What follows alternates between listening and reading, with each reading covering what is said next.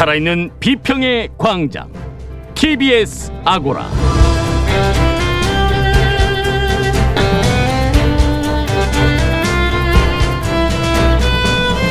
안녕하세요. TBS 아고라 송현주입니다. 소속 기자의 취재윤리 위반과 검찰과의 유착 의혹에 대해 채널A가 자체 보- 조사 보고서를 냈습니다.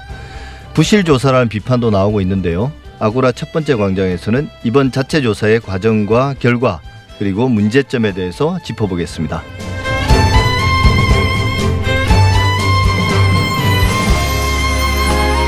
김재규 중앙정보부장이 박정희 대통령을 저격한 1979년의 11.6 사태 40년 만에 11.6 재판의 모든 내용을 녹음한 테이프가 공개됐습니다.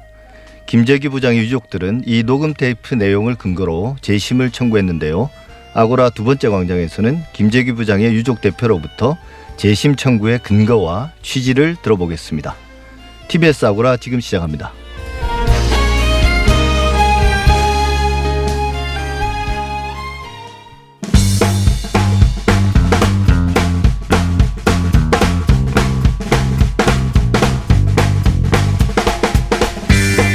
이번 주는 빅데이터 세상을 2주 연속으로 만납니다. 전민기 한국인사이트 연구소 팀장 어서 오십시오. 네, 반갑습니다. 전민기입니다. 예, 먼저 이번 주에 가장 많이 소비된 이슈부터 알아볼까요? 네, 지난주에 이어서 또 바로 왔더니 거의 복사 붙이기 같은 느낌이 없지 않아 예. 있습니다. 코로나가 59만 8천 건. 예, 지난주보다 15만 건 정도 늘었어요. 아무래도 네, 사- 확진자가 좀 심각해지고 뭐 그렇습니다. 아, 학교도 이제 다시 열고 하니까 맞습니다. 예, 관심이 커지는 것. 같습니다. 네, 2위는 윤미향 당선인, 이용수 할머니, 어, 정의기억연대, 정대협까지 예. 음, 합쳐가지고 57만 건 정도로 사실은 또 메가 이슈 중에 하나죠. 그렇죠. 그 관련 이야기들 계속 나오고 있고요.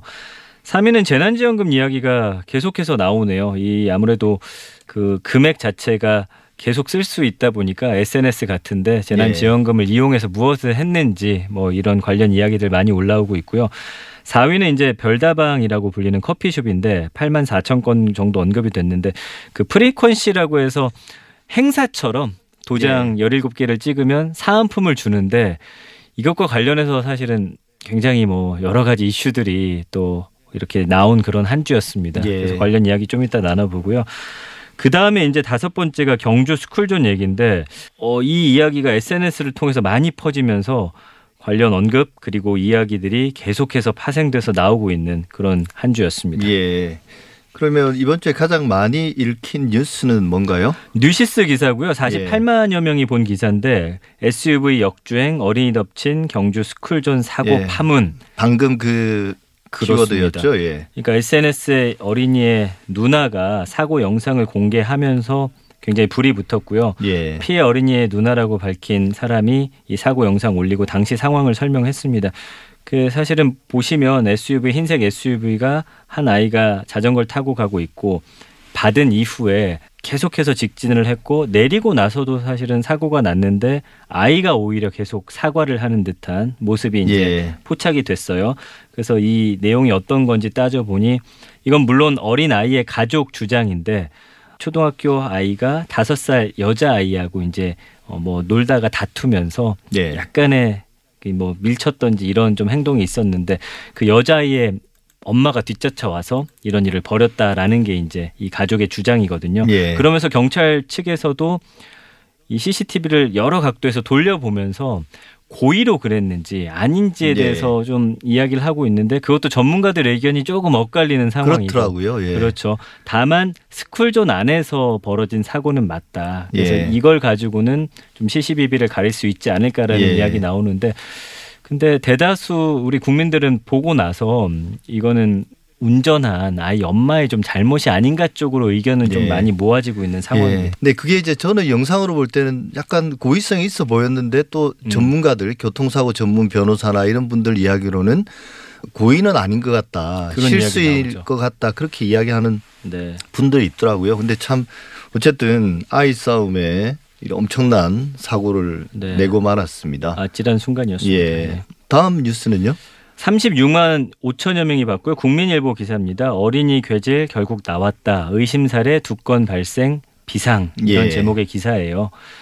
여기서 사실 이제는 괴질이라는 말을 쓰지 말라고 하더라고요. 다기관 염증 증후군으로 어, 부르도록 예, 하겠습니다. 괴질 하면 뭔가 좀 약간 더 그렇죠. 공포스럽고요. 예. 사실은 우리나라에서 의심 사례 두 건 발생하기 전에 전 세계적으로 13개 국가에서 계속해서 발생하고 있었고 이게 이제 급성 열성 발진증인 가와사키병과 좀 비슷한 증세였대요. 두 아이는 이제 모두 회복을 했는데 다음 주 중에 이제 코로나하고 좀 관련이 있는 것인지 뭐 여러 가지를 분석해 가지고 결과를 발표한다고 하더라고요. 예. 다행인 건 이제 이 아이들이 회복됐다라는 것이고요. 이제 많은 환자가 나온 미국 같은 경우는 뉴욕주가 조사한 결과를 보니까 환자 60% 이상이 코로나 바이러스 상체를 갖고 있다는 사실이 확인되면서 이제 코로나 19와 연관이 있는 것이다라는 주장이 계속 나오고 있는데 아직 우리나라에서는 좀 어떤 결과를 좀 지켜봐야 될 사안으로 예. 보입니다. 어쩌다 보니 1위, 2위가 다 우리 어린이들 안전과 아, 관련된 그러네요. 거네요. 예, 예. 예. 그만큼 국민들의 관심, 뭐 모든 사람들의 일이죠, 사실은. 맞습니다. 예. 이번엔 댓글이 가장 많이 달린 이슈 알아볼까요? 댓글은 거의 한 가지 이슈가 모든 걸 좀 장악했다고 보셔야 될 것 같아요. 대부분이 이용수 할머니 기사 관련 댓글이고요. 예. 상위 기사 모두 합치면 한 5만 개 정도 댓글이 달렸어요. 예. 그래서 1위 댓글 보면은 한 9천여 개 댓글 달렸고 조선일보 기사고요. 할매요 토착외고 맞네요. 친문 네티즌들 이용수 할머니 조롱 이 기사하고 이제 김어준 씨의 또 발언 관련해 가지고 배우설 뭐 이야기 나오면서 예. 이런 것들 사이에서 댓글이 가장 많이 나오고 있습니다. 물론 정치 성향에 따라서 찬반 논란 계속 어, 첨예하게 갈등을 빚고 있는 상황이고요. 그렇지만 이제 할머니들을 원색적으로 좀 조롱하거나 음모론 제기하는 거에 대해서는 좀 비판의 글들이 서서히 좀 많아지고 있는 상황이거든요. 그리고 2위 댓글도 보시면 7천여 개 달렸고 조선일보고요. 배고프단 할머니, 돈 없다던 윤미향, 집 다섯 채 현금으로만 샀다. 예. 제목 자체가 굉장히 좀 자극적인데 그렇네요. 이게 개인의 어떤 신상 털기식이 좀 돼서는 안 될 것 같습니다. 지금 어떤 본질이 또 흐려지는 사실 생각이 듭니다. 예, 사실 저는 뭐 이 관련된 의혹 제기들 어, 좀 기다려야 된다고 생각하는 게 꼭 어떤 일반적인 차원에서 한 개인에 대한 의혹 제기 문제가 아니라 이런 내용들이 전부 다 일본으로 넘어가서 일본 극우들이 맞습니다. 위안부 문제를 부정하고 역사를 왜곡하는데 이제 재료로 활용되잖아요. 음. 그런 의미에서 이제 국익이라는 관점에서도 볼 때 최소한 그 이용수 할머니와 위안부 할머니에 대해서 어, 공감한다면 음. 좀 자제해야 되는 게 아닌가 그런 생각이 들었습니다. 어떤 언론의 어떤 역할에 대해서는 얘기 안 할 수가 없는데 외국산 같은 경우 이런 일이 터지면 사실은 결과를 기다렸다가 그 이후에 이제 보도를 통해서 예. 무엇이 문제였는지 누가 잘못된지 앞으로 어떻게 나가야 될지를 이야기를 하는데 우리는 꼭 초반에 예. 의혹 제기를 통해서 누군가를 찝어가지고 낙인을 찍어 놓은 이후에 결국 결과가 나온 이후에는 아무도 다루지 않는 예. 이상한 형태로 흘러가는 게 좀 문제인 것 같고요. 이게 뭐 언론이 좀 약간 과잉 정치화돼서 그런 거기도 네. 한데요. 이게 아마 윤미향 당선인이 더불어시민당의 공천을 받아서 이제 비례대표 국회의원이 되지 않았다면 네 이런 식으로 흘러가지는 않았을 것 같아요. 그렇습니다. 예. 지금까지는 이제 N사 댓글이었고요. 예. D사 같은 경우는 1위가 9,900개 달린 뉴시스 기사인데 문재인 구속, 백악관에 또 나라 망신 청원 10만 명 동의. 이건 어떤 내용이냐면요. 미국 백악관 청원 홈페이지에 대한민국 제21대 국회의원 선거에서 조작이 이뤄졌다는 의혹을 제기하는 청원이 올라갔어요. 예. 그러면서 그 이후에는 문재인 대통령을 구속해야 한다. 말도 안 되는 주장을 백악관 청원 게시판에 올렸고 이 청원에 지금 10만 명 이상이 참여를 했습니다. 그러니까 미국에서도 게시 후 한 달 이내에 10만 명 예. 이상 참여하면 백악관의 어떤 어, 답변을 해주거든요. 그래서 공식 답변을 받을 수 있게 됐고요. 이 청원글을 올린 사람이 또 보수 성향 유튜브 채널 태평 TV 운영하는 한 대학교 겸임 교수가 올린 것으로 지금 알려지고 있거든요. 그러면서 뭐 나라 망신이다라는 네. 어떤 비판 댓글들이 달리고 있습니다. 이게 끝이 안 나네요. 그러게요. 근데 이제 뭐. 백악관의 답변은 뻔합니다. 뻔하죠. 이건 자기들이 언급할 사안이 아닌 거죠, 실제로. 네. 2위는 어떤 2위는 겁니까? 이제 또 많은 댓글이 달렸는데 SBS 기사였고요. 이용수 할머니 윤미향 따라 30년 횡령 더 많을 것이라는 예. 기사입니다. 그러니까 윤미향 당선인과 또 정의기억연대 문제 처음 제기한 이용수 할머니가 두 번째 기자회견 이후에 그동안 모금 활동에 사실은 할머니들이 이용돼 왔다면서 윤미향 당선인 죄가 있으면 벌을 받을 것이다 이런 식의 이야기로 검찰 수사로 밝혀져야 한다라는 어떤 강조한 이야기를 지금 예. 기사화한 것입니다.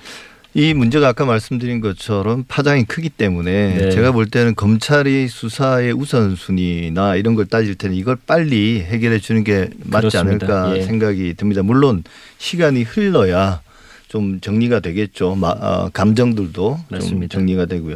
이번에 아까 말씀하셨던 그 이슈가 되고 있는 네. 별다방 네. 사은품 이 이야기가 정말 많았는데요. 어떤 반응들이 있었나요? 이제 연관을 보면 이벤트, 뭐 frequency, 경품, 당첨자, 레디백, 뭐 해시태그 이런 키워드들이에요. 근데 이번 주 이게 좀 불이 붙었던 거는 여의도 한 지점에서 어 17잔의 커피를 마시면 예. 이 사은품을 줍니다. 예. 근데 이제 석 잔은 어 이제 카페에서 지정한 커피를 마셔야 되고 나머지는 자유롭게 마실 수 있는데 이거 받기 위해서 300잔을 시켜요. 근데 왜 300잔을 시키는 거죠? 17잔 시키면 된다면서요. 아, 그래서 많이 받아갔습니다. 17개의 아. 이 사은품을 받아가면서 한 잔만 들고 가고 나머지를 버리고 간 거예요. 커피를 그렇습니다. 예. 그러면서 약간 막 왜 이거 버리고 가냐 비난 여론부터 해가지고 사실은 배보다 배급이 더 큰 이 사은품 행사까지 비판하는 이런 목소리들이 예. 상당히 많이 나왔거든요. 어쨌든 감성어 분석 보면 그럼에도 불구하고 긍정 비율이 56.6%대 8.5로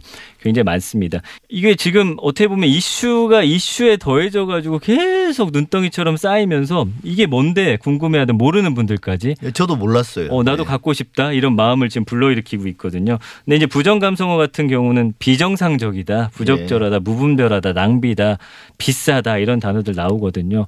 예. 부정적인 반응보다는 좀 긍정적인 반응이 좀 뒤덮고 있는 그런 상황입니다. 사람들의 뭐 소비의 기준은 다 다른 거니까 뭐 그렇습니다. 근데 그, 그냥 이해하면 될 것 같은데. 그 사안을 사실은 300잔을 사가지고 누굴 나눠줬던지 좋은 일에 썼으면 좀 이렇게까지 안 됐을 텐데 예. 좀 불을 붙인 그런 경향이 있네요. 예. 끝으로 SNS 퍼나 가장 많이 퍼나는 이슈 한번 살펴볼까요? 아직도 그 N번방 방지법 관련해서 이런 예. 성착취와 관련한 이야기들이 SNS에서는 많은 분들이 좀 퍼나르고 있거든요. 한겨레 기사고 6,800건 퍼나른 뉴스는 프랑스 아동 성학대 컨텐츠 철퇴 신고 1시간 내 삭제 안 하면 17억 예. 벌금이라는 기사예요. 그래서 말씀드린 대로 20, 24시간 안에 삭제하도록 하는 법을 통과시켰고 1시간 안에 지워야 하는데 이걸 지우지 않을 경우에는 벌금이 최대 17억까지 된다라는 거거든요. 예, 상당히 세네요. 그렇습니다. 프랑스는. 우리도 이렇게 좀 세게 처벌해야 된다라는 이야기 나오고 있고요. 그다음 두 번째는 JTBC 기사고 4,800건 퍼날라졌는데 N번방 방지법 통과 성착취물 보기만 해도 1년 이상 징역인데 이게 아무래도 좀 벌금형으로 끝나지 않을까 이런 이야기들 많이 나오면서 더 세게 해야 된다. 예. 프랑스 봐라. 요게 두 개가 이제 같이 얽혀 가지고 이야기 나오고 있습니다. 예, 사실 이거와 관련해서 이제 최근에 어떤 보수 일간지의 칼럼을 하나 봤는데요. 네. 거기서는 N번방 사건이 결국 이런 일이 터지는 게 성매매를 금지해서 그렇다고 아, 그런 논리를 또 논리네요. 예. 어, 가지고 설명을 하더라고요. 그리고 이제 N번방 방지법이 결국은 포털 사업자나 이런 우리나라 기업들을 옥죄는 거다. 네. 책임을 어떤 우리가 그걸 일일이 다 어떻게 하냐 음. 뭐 우리나라면 좀 과도한 규제다 이런 시각들이 있는 것 같습니다. 참 많은 문화적 차이를 경험하게 되는 네. 예. 빅데이터 세상 전민기 팀장이었습니다. 오늘 잘 들었습니다. 네, 고맙습니다.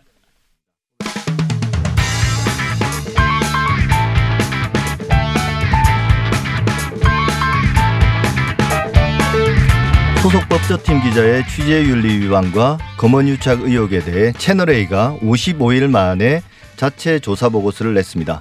이 보고서에서 채널A는 소속 기자의 취재윤리 위반 사실은 인정하지만 검찰과의 유착 의혹에 대해서는 근거를 확인할 수 없다고 해서 부실 조사라는 비판이 나오고 있는데요.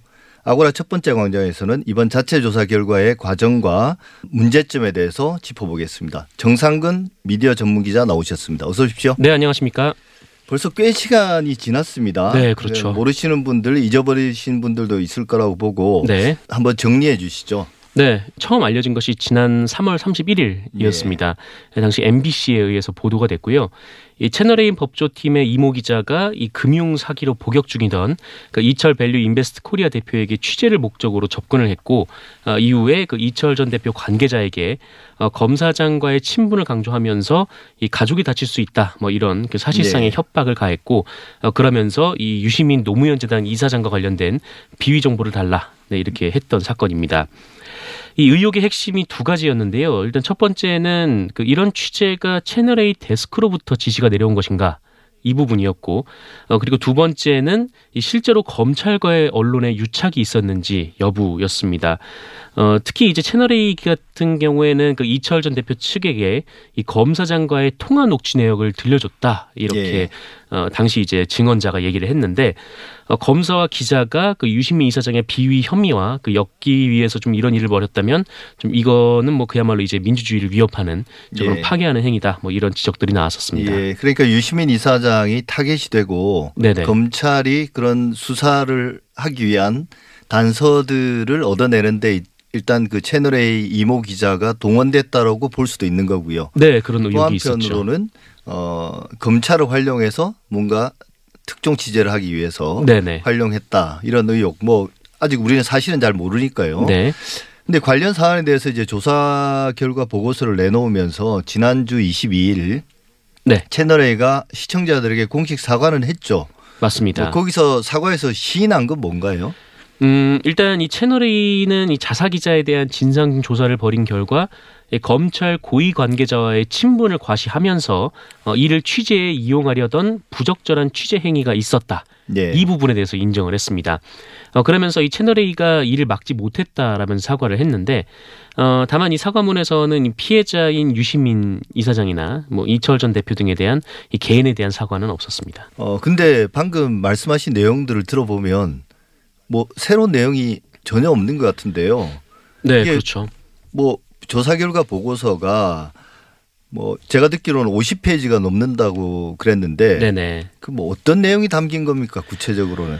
어, 네. 그 일단 그 말씀드린 의혹 그 핵심 두 가지 이 두 가지를 채널 A가 규명해낼 수 있을까 여부가 큰 관심이었는데 뭐 이와 관련해서 채널 A가 이 진상조사 보고서에 담기는 했습니다만 예. 어, 과연 이 의혹을 해소한 것인지는 좀 아직 의문이다. 뭐 이런 지적들이 많습니다. 아, 일단 첫 번째 이 채널 A 기자가 이 데스크와 상의 없이 혼자 벌인 일인가? 아니면은 이 채널 A가 조직적으로 이런 취재, 그러니까 예. 어, 취재 윤리까지 벗어나는 이런 취재를 시킨 것인가 이 부분이 의문이었는데 어, 이 채널 A는 데스크와 상관없는 자발적인 취재다. 예. 그러니까 이 기자가 혼자 한 거다. 이렇게 결론을 내렸습니다. 예. 어, 채널 A는 뭐 해당 기자의 팀장 그리고 또 부장 또 보도본부장 이런 이 데스크들 그리고 경영진까지 조사를 했는데 아무도 그 이모 기자에게 이 신라젠 취재를 착수를 지시한 사실이 없다. 예. 라고 이제 주장을 했습니다. 어, 그리고 그 이모 기자가 이 부적절한 취재 행위를 계속 이어가는 동안에도 이를 인지한 상급자가 없었다라고 예. 결론을 내렸는데 예, 한마디로 이 팀원이 뭘 취재를 하고 다녔는지 뭐 팀장도 모르고 부장도 모르고 국장도 몰랐다, 예. 본부장도 몰랐다 네, 이런 것이 이제 결론입니다. 사실 뭐 합리적 의심이라면 사장까지 알았을까 싶지는 않아요. 저도 네네. 개인적으로. 근데 그 위에 최소한 부장이나 국장이 몰랐을까 이 정도 큰 사안에 대해서. 음, 근데 제가 듣기로는 그 보고서에는 보면 위에 직속 상관인 네네. 네. 법조팀장하고 사회부장이 이모 기자와 나눈 카카오톡을 다 지워버렸다면서요. 아, 네, 맞습니다. 그러니까 이게 어떤 증거도 없이 그냥 뭐 윗선에서 개입은 없었다 이렇게 결론만 그냥 내버린 상황인 그러니까 거예요. 아니라고 하니까. 네. 그죠? 그러니까 이동재 기자도 뭐 노트북 그리고 휴대전화 두 대를 제출을 했는데 예. 노트북은 이미 포맷이 돼 있었고 그리고 예. 휴대폰은 초기화가 돼 있는 상황이었기 때문에 예. 이 관련해서 내용을 확인하지 못했고 어, 그렇다면 이 기자와 데스크 간의 뭐 통화 내용은 확인 못하더라도 뭐 메신저를 통해서 대화가 오고 갔을 텐데 예. 이 메신저의 대화 내용도 뭐 팀장이나 부장이 다 지웠다라는 예. 거예요. 어, 그러면은 이것을 그러니까 사실상 증거가 없어진 건데 예. 뭐 증거가 없어졌다라고 발표를 해야지 어, 윗선의 개입은 없었다 이렇게 얘기를 하는 것이 맞냐 그러니까요. 이런 지적이 나오고 있습니다. 그 정, 증거라는 게 부적절한 행위의 증거가 될 수도 있지만 또 한편으로는 결백의 증거도 될 수 있지 않습니까? 맞습니다. 근데 그걸 싹 지워버렸다는 것은 아무래도 의심이 갈 수밖에 없는 의심할 상황. 수밖에 네. 없는 거죠. 그죠? 어 그리고 이제 또 하나의 쟁점은 이 검찰과의 유착 의혹. 네, 이 이게 사실 더 큰 관심을 받은 거지 않습니까? 네, 이 부분에 대한 채널 A의 결론은 확인할 수 없다 라는 겁니다. 포맷돼 버렸으니까 그죠? 네, 맞습니다. 뭐 실제로 그 이철 전 대표 측에게 들려줬다는 이 검사장과의 통화 녹취 내용 이것도 어, 확인할 수 없었다라는 것이 채널 A의 결론입니다. 근데 사내 기자들, 채널 A의 기자들도 이런 진상조사 내용이 나온 후에 반발을 했다고 하는데요. 네. 그리고 언론 관련 단체들도 이 문제에 대해서 뭐 국회 차원의 진상 규명이 이루어져야 한다고 주장했다는데 네. 일단 채널 A 기자들이 반발하는 주요 지점은 어떤 겁니까? 음, 채널 A 기자들의 반발 지점은 일단 첫 번째는 이 조사 과정이 이 구성원들과의 소통이 없었다라는 겁니다. 예. 그러니까 뭐 조사가 어떻게 진행되고 있고 또 어, 어떤 과정에서 어떤 방식으로 진행이 되는지 이 채널의 기자들이 뭐 알 수가 없었다. 그 소통이 없었다라는 예. 게첫 번째 지적이고 어, 두 번째는 이 채널 A 측이 진상 조사를 위해서 이 해당 이모 기자에게 이 노트북과 휴대전화 두 대를 제출을 받았는데 어, 이거를 검찰에 제출을 했어요. 근데 예. 검찰 입장에서 수사 중이니까 이거를 왜 해당 기자의 동의 없이 제출을 하느냐라는 예. 게이 채널 A 기자들의 불만이었습니다. 예. 사실 그러니까 그 채널 A 기자들이 2박 3일 동안 농성을 하면서 막은 게 네. 바로 그 휴대폰과 노트북을 넘겨주지- 못하게. 예, 네. 넘겨주지 않기 위해서 한 건데 그걸 이제 며칠 뒤에 서울 시내 모 호텔에서 만나서 네네. 어그 전달을 했다라는 검사에게 거죠. 넘겼다는 거죠. 어 근데 채널 A 기자들은 진상에 대해서는 관심이 없나요? 음, 이날 두 시간 정도에 걸쳐서 이 사측하고 예. 뭐 설명회가 있었다라고 하는데 어, 여기 나온 보도에 따르면은 그 진상과 관련해서 그러니까 뭐 예. 검찰 유착 의혹 뭐 이런 등등에 관련해서는 어, 얘기가 나온 바가 없는 것으로 지금 해서 보입니다. 예. 그럼 결국 공은 검찰 수사로 넘어간 거 아닙니까? 완전히. 네, 그렇죠. 이제 공은 경- 검찰 수로 넘어갔는데 이 사실 검찰 측에서도 이 계속해서 이 수사에 좀 미온적인 거 아니냐라는 비판을 좀 많이 네, 받았어요. 그래요. 제법 시간이 지났는데요. 네, 일단 제가 말씀드린 대로 이 3월 31일에 이 사건이 처음 불거졌고 관련해서 즉각 이 시민단체들로부터 고소가 이루어졌는데 예. 어, 그런데 압수수색에 돌입한 게 그로부터 한 달 뒤입니다. 어, 그리고 그 이후에도 계속 이 간간, 어, 간헐적으로 뭐 간- 예. 당사자들을 불러서 그러니까 이철 전 대표라든지 해당 기자, 기자라든지 또 그 기자에게 녹취록을 들었다라는 이 참고인이라든지 이 사람들을 불러서 조사를 하고 있는데 또 압수수색 이후에 또 한 달이나 지났음에도 아직도 이 결론을 내리지 못하고 있어요. 예. 그러니까 이 채널A 기자가 얘기를 했던 그 검사장, 그러니까 윤석열 검찰총장과 친하다는 검사장이 있는데 어, 이 사람에 대한 내부 감찰은 뭐 하는 듯 하더니 그야말로 이제 무산이 된 상황이었거든요. 그것도 소식이 없 네요. 네, 그것도 소식이 없고, 그러니까 검찰 내부에 관계된 일임에도 불구하고 뭐 검찰 내부에서도 조사가 이루어지지 않고 이 수사는 좀그 너무 미적지근하다, 뭐 이런 지적들이 많이 나오고 있습니다. 예. 일단 일어난 일의 진상에 대한 조사도 뭐 중요하지만 네. 사실 채널의 입장에서는 시청자들에게 사과하면서 앞으로 어떻게 하겠다. 그런 조치도 필요하지 않습니까? 네. 어떤 이- 해결 방안을 내놨나요? 음, 일단 채널A 같은 경우에는 이 과, 기자 관련해서 뭐 예. 해당 조사를 결과로 이 징계위원회를 열겠다라는 예. 입장 정도만 밝히고 뭐 앞으로 시스템을 어떻게 개선하겠다라는 내용은 뭐 전혀 뭐 얘기가 없었던 것으로 어, 저는 지금까지 그렇게 알고 있습니다. 그래서 어, 이게 채널A 측이 애초에 좀 진상 조사 과정이 좀 너무 불투명하고 또 결론도 뭐 이렇게 사람들이 납득할 만한 그런 결론을 내지 못했기 때문에 예. 시민단체 측에서는 이거 다시 조사를 해야 된다. 그래서 뭐 믿어 신뢰할 수 있는 혹은 뭐 채널 A와 무관한 사람들로 진상조사위원회를 구성해서 제3자의 입장에서 진상조사를 해야지 뭐 이 결과는 좀 믿을 수가 없다. 좀 이런 비판을 하고 있습니다. 애초에 그렇게 가야 되는 거잖아요. 자기 문제를 이런 심각한 사안에 대해서 네네. 편집인이 아마 TF의 팀장이었던 걸로 제가 알고 있는데요. 네네 맞습니다. 어찌 보면 총 책임자잖아요. 네. 그 책임자가 자기 어, 소속 기자의 잘못을 혹은 본인도 사실 연루될 수도 있었던 건데 네. 관련해서 한겨레도 최근 어떤 과거에 윤석열 총장 작년이죠 작년에 윤석열, 윤석열 총장의 별장 성접대 의혹 네네. 이 보도에 대해서 자체 조사를 했고 그 네. 결과를 내놨는데요 그리고 사과까지 했습니다 그 내용은 어떤 건가요? 음, 그러니까 당시에 이제 한겨레가 이 검찰 과거사 진상조사위원회가 그 써놓은 이제 보고서 이 보고서에 보면 어 이제 김학의 사건 관련 조사 내용이었는데요. 예, 어, 거기에 이제 그 별장에서 김학의 전 차관을 접대했다는 그 윤중천이라는 건설업자가 어, 윤석열 총장도 뭐 불러서 접대를 한 적이 있다. 이렇게 얘기를 한 그 한 줄이 있었습니다. 그래서 예. 이거를 그 검찰 쪽에서 봤는데 제대로 조사를 하지 않았다라는 의혹으로 어, 보도를 한 건인데 어, 윤석열 총장은 뭐 윤중천 씨를 만난 적도 없고 그 별장에 당연히 가지도 않았다라면서 한겨레 측에 이제 그 고소를 하면서 예. 강경 대응을 했었거든요. 어, 이와 관련해서 이제 한겨레 측이 이번에 이제 그 뭐 사장이라든지 편집국장이 바뀌고 나서 이 진상 조사를 벌였고 그 진상 조사 결과 어, 이것은 좀 과장된 측면이 있고 예. 어, 그리고 뭐 제대로 된 보도가 아니었다라면서 예. 어, 윤석열 총장에게 사과를 했는데 이 사과 내용이 이제 보통 이런 경우에는 그냥 바로 잡습니다라는 식으로 어, 굉장히 작게 이 예, 하단에 그렇죠. 나오기에 마련인데 어, 이번 한겨레 같은 경우에는 그 일면에서도 좀 비중 있는 위치에 예. 네, 이 사과문을 다뤘고 어, 그리고 다음 페이지까지 이 보도의 경위 그리고 또 그 이후에 어떤 논의가 있었는지까지 또 상세히 밝히기도 했습니다. 이게 대단히 예외적인 일 아닌가요? 저는 이런- 처음 봤습니다. 근데 뭐 비교적 간단한 내용이었거든요. 이거 뭐 취재윤리나 이런 것보다는 기사를 작성할 때 사실은 좀 과장도 되고 네네. 원래 그 보고서에 없는 내용도 수식어도 집어넣고 그랬다고 하고 그런 어떤 부실한 기사를 제대로 걸러내지 못하고 네네. 그대로 이제 신문에 나가게 승인한 편집국의 간부들 문제도 있고 음. 뭐 그런 것들을 사과한 거죠 실제로. 네, 맞습니다. 그래서 보면은 사실 뭐 우리 언론들이 뭐 오보를 내놓고도 그냥저냥 그냥 넘어가는 경우들이 예. 많거든요. 그래서 심지어 이제 뭐 그냥 하단에 아니면 부고란 같은데 사람들이 잘 안 보는 곳에 이제 바로 잡습니다 이렇게 예, 해가지고 일단 기사로 이게 작게 눈에 안 띄게 쓰는 경우가 많은데. 음, 뭐, 나름 이제 좋은 사과의 전형이라고 보여지는 뭐 상황이고요. 근데 네. 다만, 그, 과연 이제 윤석열 검찰총장이 아니라 뭐, 다른 이제 좀 중대한 오보 같은 그렇죠. 경우에도 네. 어, 이렇게 할 수가 있는가 이 여부가 좀 관건이 될 것 같습니다. 거기 보면 그렇게 나오더라고요. 독자와 윤석열 총장께 사과드린다 이렇게. 네, 어쨌든 그 사과문이 나오고 한 사흘 만에 그 윤석열 예. 총장이 고소를 취하했습니다. 화답을 했네요. 네, 예.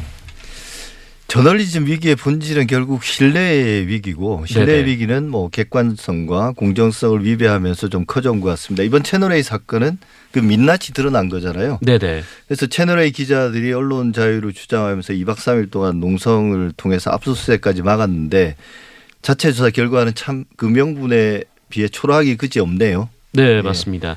근데 사실 이거 관련해서 이 진상조사 결과는 뭐 이미 예고된 바가 있습니다. 그러니까 채널A 사장이 방송통신위원회에 출석을 했는데 예. 이 진상조사가 한참 진행 중일 때 출석을 했었어요.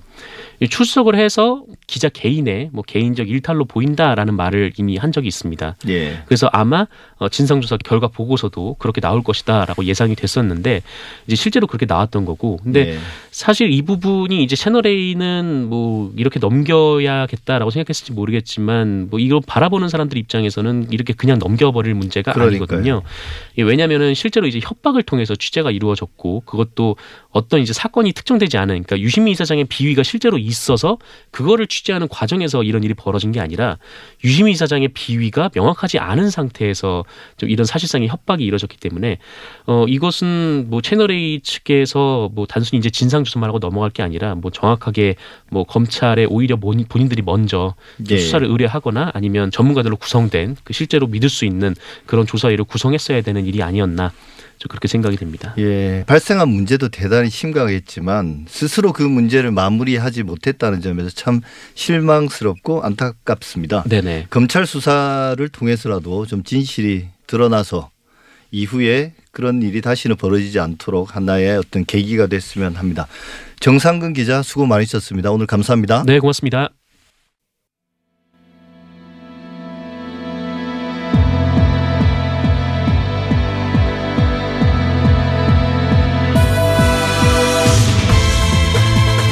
여러분은 지금 한림대 미디어 스쿨 송현주 교수가 진행하는 TBS 아고라를 듣고 계십니다.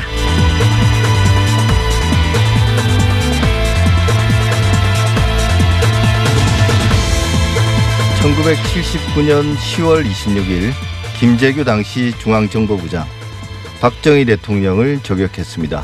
흔히 11.6 사태라고 하죠. 지난 1월 개봉한 영화 남산의 부장들을 통해서도 한 차례 더 조명받은 사건인데요.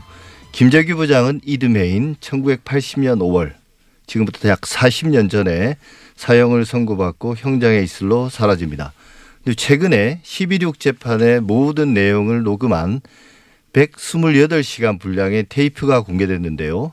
당시 재판 과정에 문제가 있었고 신군부가 재판에 개입한 의혹도 제기되면서 김재규 부장의 유족들이 재심을 청구했습니다. 두 번째 광장에서는 김재규 전 중앙정보부장 유족 대표 김성신 씨를 모시고 자세히 이야기 나눠보겠습니다. 어서 오십시오. 네, 안녕하세요. 예.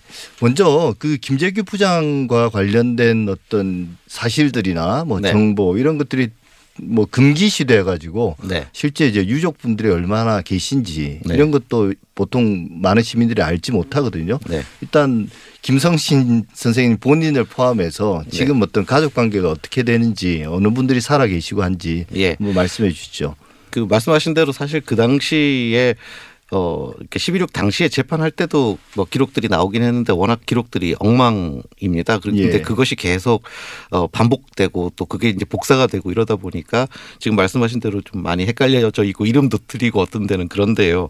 어 일단 저에게 있어서는 일단 외삼촌이 되시는 거고요. 예. 그러니까 김재규 장군에게 어, 이 형제가 어, 총 삼남 오녀입니다. 예. 예. 그래서 두 분의 그 아드님이 계시고 그 다음에 딸이 다섯 분 계시고 그 다음에 막내 막내 동생 남동생이 예. 계시고 저희 어머니는 셋째 여동생입니다. 예. 그리고 제가 이제 셋째 여동생 김정숙 여사의 제가 예, 장남 이 됩니다. 예. 근데 사실 뭐 앞서 그 유족 대표라고 하셨는데 어 아주 정확하게는 재심 신청 유족 대표 이렇게 보셔야 될 것 같습니다.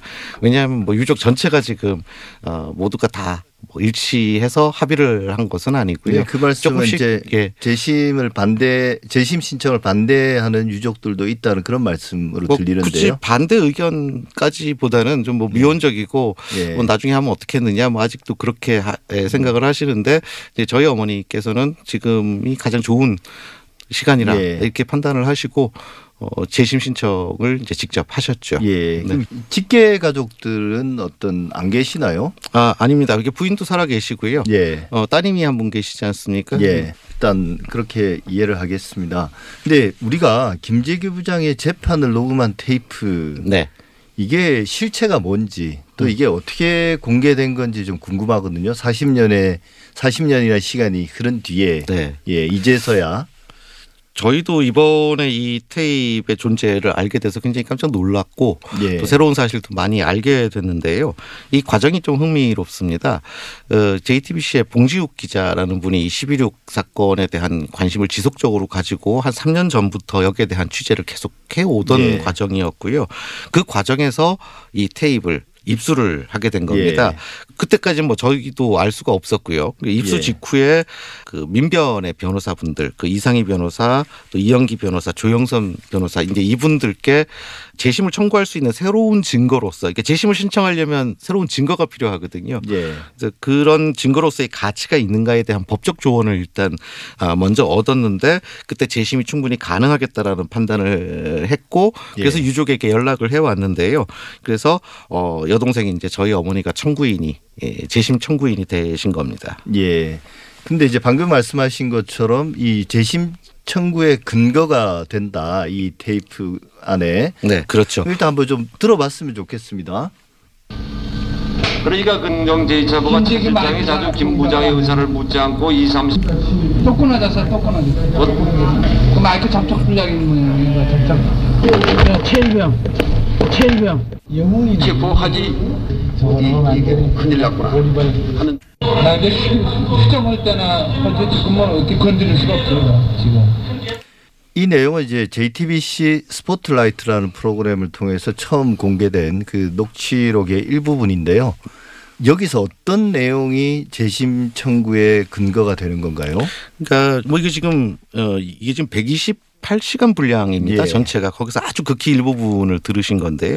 이게 좀 이상하죠. 재판을 지금 그러니까요. 취재하고 예. 있는데 마이크 접촉 분량이다. 뭐 최일병 뭐 어, 그리고 지금 뒤에서 보면 거의 잡담 같은 이야기들이 왔다 갔다 하죠. 그러니까 예. 이거는 재판에서 공식적으로 나온 것이 아니라 녹취를 하는 그 예. 뒤에서 그때 이제 왜 쪽지 재판이라는 이야기도 있지 않았습니까? 계속 예, 예. 뒤에서 어, 재판을 이런 방식으로 가라, 뭐 어떤 발언은 막아라, 뭐 이런 것들이 아마 나온 것으로 알고 있는데, 예. 그러니까 그 녹취를 하는 과정들 속에서 지금 들어간 일종의 잡음이라고 할 수 있는데요. 예. 그렇다면 재판의 독립성이라는 부분들이 심각하게 문제가 있었다라는 하나의 어떤 증거가 되지 않겠습니까? 그래서 어 가령 뭐 이런 내용들 비롯해서 어 전체적으로 뭐 다른 변론을 막는다든지 그러니까 그 또 변호사의 접근권을 막는다든지 예. 여러 가지 그 당시 상황들에 또 뭐 그러니까 테이프 하나만 가지고서 지금 얘기하는 것은 아니고요. 예. 변호사분들이 봤을 때 여러 가지 그 당시에 그 재판이 이렇게 정당한 예, 공정한 재판일 수가 없었다라는 것들에 대해서 지금 이제 예. 재심의 근거로서 제시를 하신 겁니다. 예, 사실 뭐 그 당시 재판이 독립적이고 공정하게 진행됐다라고 믿는 사람들은 거의 없을 거예요. 근데 이제 그게 근거가 없었는데 그런 막연한 그렇습니다. 추정이었지만 이번 테이프를 통해서 상당히 의심할 만한 그런 근거가 만들어졌다. 근거가 나름 예. 만들어졌다는 거죠. 근데 뭐 재판에 대한 공식 기록이 있지 않습니까? 우리가 흔히 네. 말하면 공판 기록. 근데 이번에 테이프에는 보면 네. 실제 공판 기록에서 많이 삭제된, 그러니까 네. 삭제됐다기보다 공판 기록에는 없는 네. 실제 이제 김재규 전 중앙정보부장의 어떤 음성이나 또 음성에서 자기 본인이 이제 주장했던 바 네. 이런 것들이 많이 발견됐다고 하던데 그것도 한번 들어볼까요? 네. 각하 말씀은 이제부터 사태가 더 악화되면 내가 직접 쏘라고 발표 명령을 하겠다. 이렇게 말씀을 하십니다. 저는 대통령이 되는 것이 절대로 목적이 아닙니다. 자유민주주의를 회복하는 것이 제 목적입니다. 지가 만일 집권을 하게 되면 저도 틀림없이 독재합니다.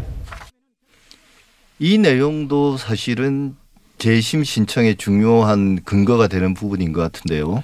그러니까 지금 그 당시의 죄명이 그 뭐 내란 어, 수계 또 예. 내란 어, 음모 살인죄 이렇게 이제 돼 있었는데 어뭐 살인이야 명백한 뭐 예. 사실이지만 어 내란을 음모했느냐. 근데 예. 이제 본인이 그것은 아니다라고 이야기를 어 하고 있는 부분이거든요. 그렇다면 이제 그것이 내란이 맞는지 안 맞는지가 계속 어 법정에서 다루어졌어야 되는데 이 자체도 뭐 아예 삭제가 돼 버렸으니까요. 그렇죠. 예. 예. 그 자체로서 이게 지금 재판에 문제가 있다라는 것을 상징하는 부분이죠. 예, 그러니까 결국 박정희 전 대통령을 저격하고 그 자리에 내가 차지하겠다. 그래서 네. 내가 대통령이 되기 위해서 저격을 했고 그게 곧 내란인 거잖아요. 네. 근데 실제로 이제 김재규 부장은 재판에서 그렇지 않다라고 주장을 했는데 네. 실제 이제 거기에 대한 판단을 내리기보다는 아예 삭제해버리고 그런 것들이 없었던 걸로 그렇죠. 아예 발언 네. 자체가 그래서 이렇게 진행된 재판이 결국 판결은 어떻게 났고 어떤 식으로 형이 집행이 됐었나요?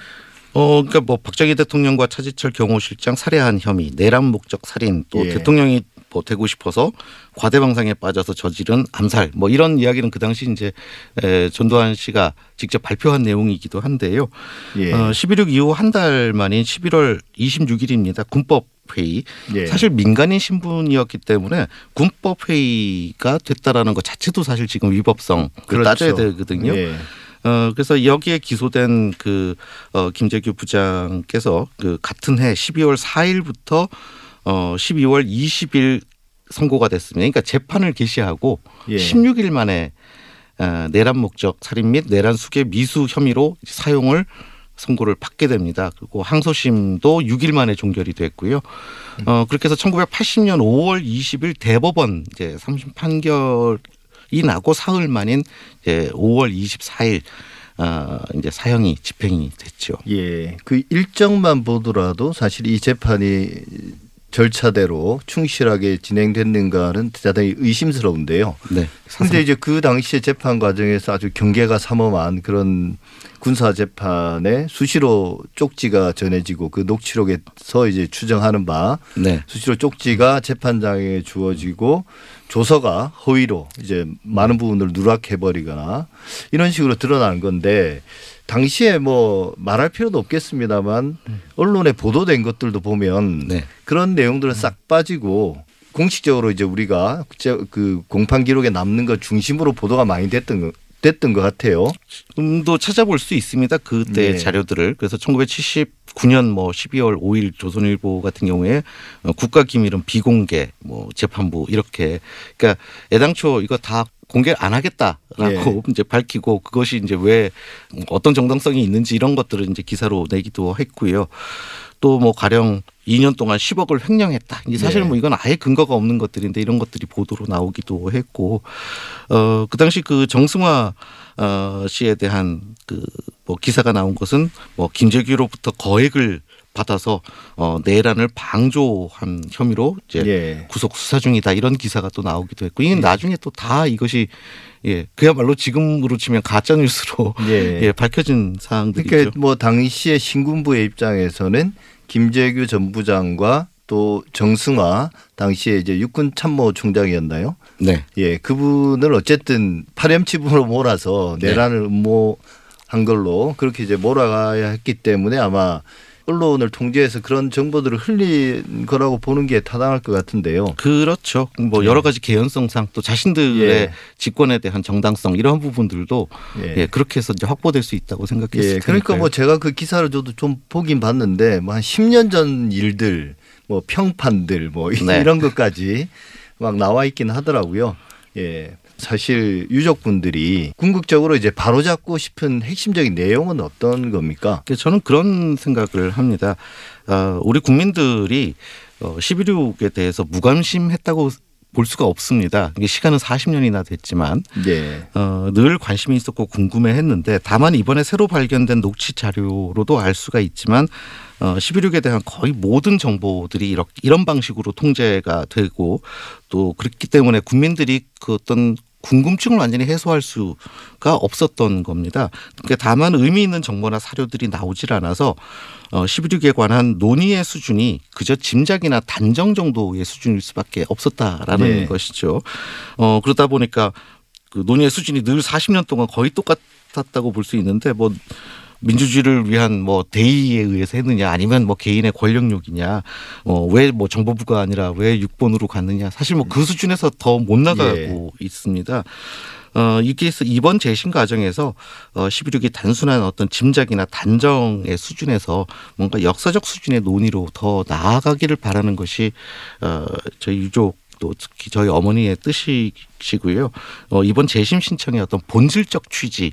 이라고 예. 또 말씀드리고 싶습니다. 예, 사실 그 남산의 부장들 영화가 나오면서 다시 젊은 세대들까지 네. 그 당시의 일들에 관심을 가지고 그러면서 이제 여전히 박정희 전 대통령을 국부로 이제 추앙하는 분들이 있고 또 한편으로는 이제 김재규 전 부장을 우리나라 민주주의 발전에 큰 기여를 한 분으로 평가는 이제 극단적으로 이제 갈리지 않습니까? 네. 이런 부담들은 혹시 유족분들께서 안 가지고 계시나요? 근데 그 부담은 지난 40년 동안 가지고 왔던 부담이고 예. 뭐 앞으로도 그건 마찬가지로 가지고 가야 되지 않겠습니까? 근데 예. 아까 말씀을 드린 대로 어 사실 그 극단적인 대, 그 말하자면 관점의 차이 이러한 부분들은 똑같이 40년 동안 예. 딱그 수준에서만 어, 머물러 있었거든요. 그래서 예. 거기서 조금 더 많은 어떤 뭐 재심을 통해서 어, 좀 새로운 관점이라든지 새로운 정보라든지 이런 것들을 알게 되면 그야말로 짐작의 수준, 단정의 네. 수준에서 조금 넘어서서 그 역사를 역사적 논의를 해야 그 역사가 우리의 것이 되고 가령 미래를 위해서 뭔가 네. 교훈으로서도 우리가 삼을 수 있지 않겠습니까? 예. 그러니까 그걸 금기시하고 덮어두기보다는 네. 사실 이번 계기를 통해서 기본적인 사실관계들을 확인하고 네. 그걸 통해서 이제 갈등이나 이런 것들을 완화시키거나 극복할 수 있는 계기가 될 수 있지 않 저도 그런 기대들을 하고 있습니다. 그러니까 공정한 재판을 다시 한번 해보자라는 예. 것이죠. 예, 이 문제는 사실 김재규라는 한 개인의 어떤 명예에 관한 문제 그걸 따져보는 것뿐만 아니라 실제로는 대한민국 역사의 한 분기점이 됐던 사건을 조금 더 진실과 사실에 근거해서 재조명하는 것이라고 생각됩니다. 우리 역사가 조금 더 명쾌하게 네. 그래서 또 그 결과 앞으로 좀 나아가길 그렇게 기대해 보겠습니다. 두 번째 광장 지금까지 김재규 부장 유족 대표인 김성신 씨와 함께했습니다. 오늘 말씀 감사합니다. 네, 감사합니다.